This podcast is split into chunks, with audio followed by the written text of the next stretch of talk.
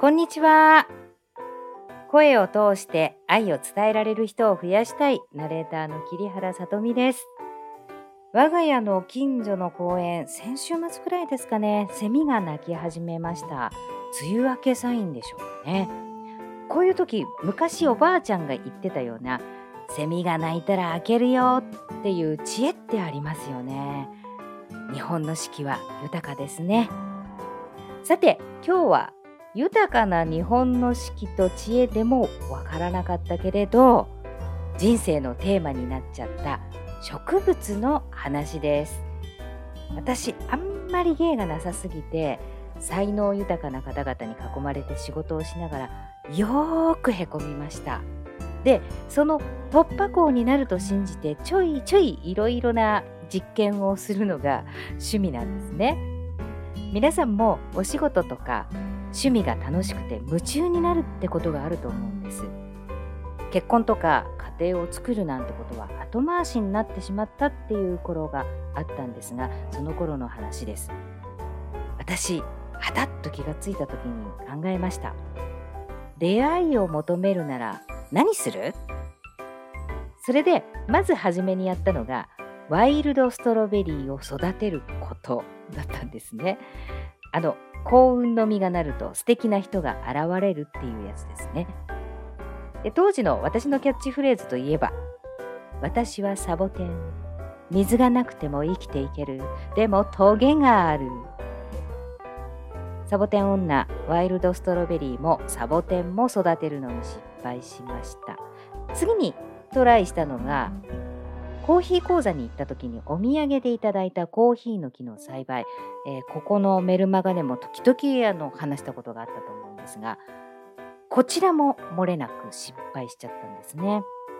まあさまざまな偶然が重なった結果どうにか結婚には至りましたけれどまあなかなか植物を育てられる女にはならなかったわけです。で8年前一年発起して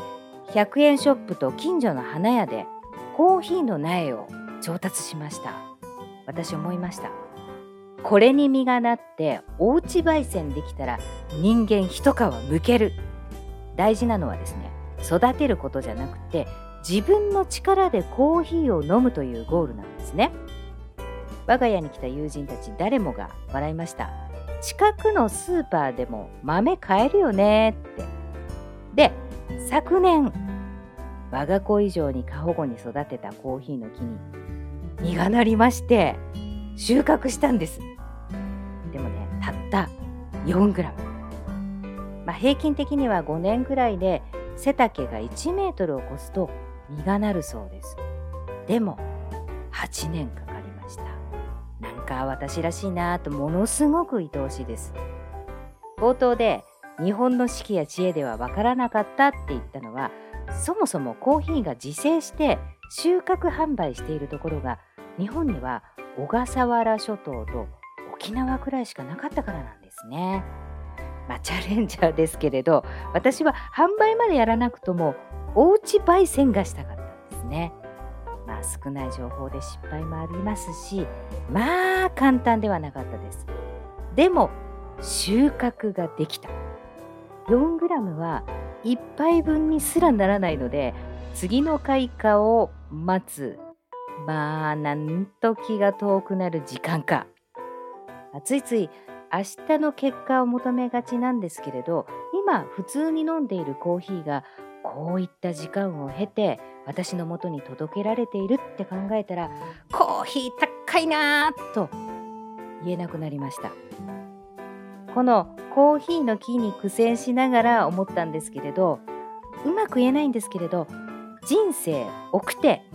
熟成でもいいんじゃない、まあ、そういうふうに感じられると心が穏やかになります。この木の緑もほんといいんですよね。あ美味しいコーヒーが安定して取れるようになったら読者プレゼントにさせてください。夢大きいですよね。この間声のトレーニングレッスンの最中に受講生さんが自分のことがだんだん分かってくるのが嬉しいですって言ってくださったんですね。即効性を求めたトレーニングもありますがこういうじわじわっと後からわかる喜びって定着度が深いなって感じるんですよね今日自分が一皮むける時また楽しみに待とうと思いました今日はちょっと長くなってしまいました。ということでトレーニングは前回までの3回を繰り返すことを宿題にしてこれバックナンバー見ることもできます。次回リラックス声になろうプロジェクトをお送りしますね。ところでいつも素敵なご感想に一皮むけそうな勇気をそのたんびにいただきます。楽しみです。ありがとうございます。今日もお付き合いいただきありがとうございました。また来週お会いしましょう。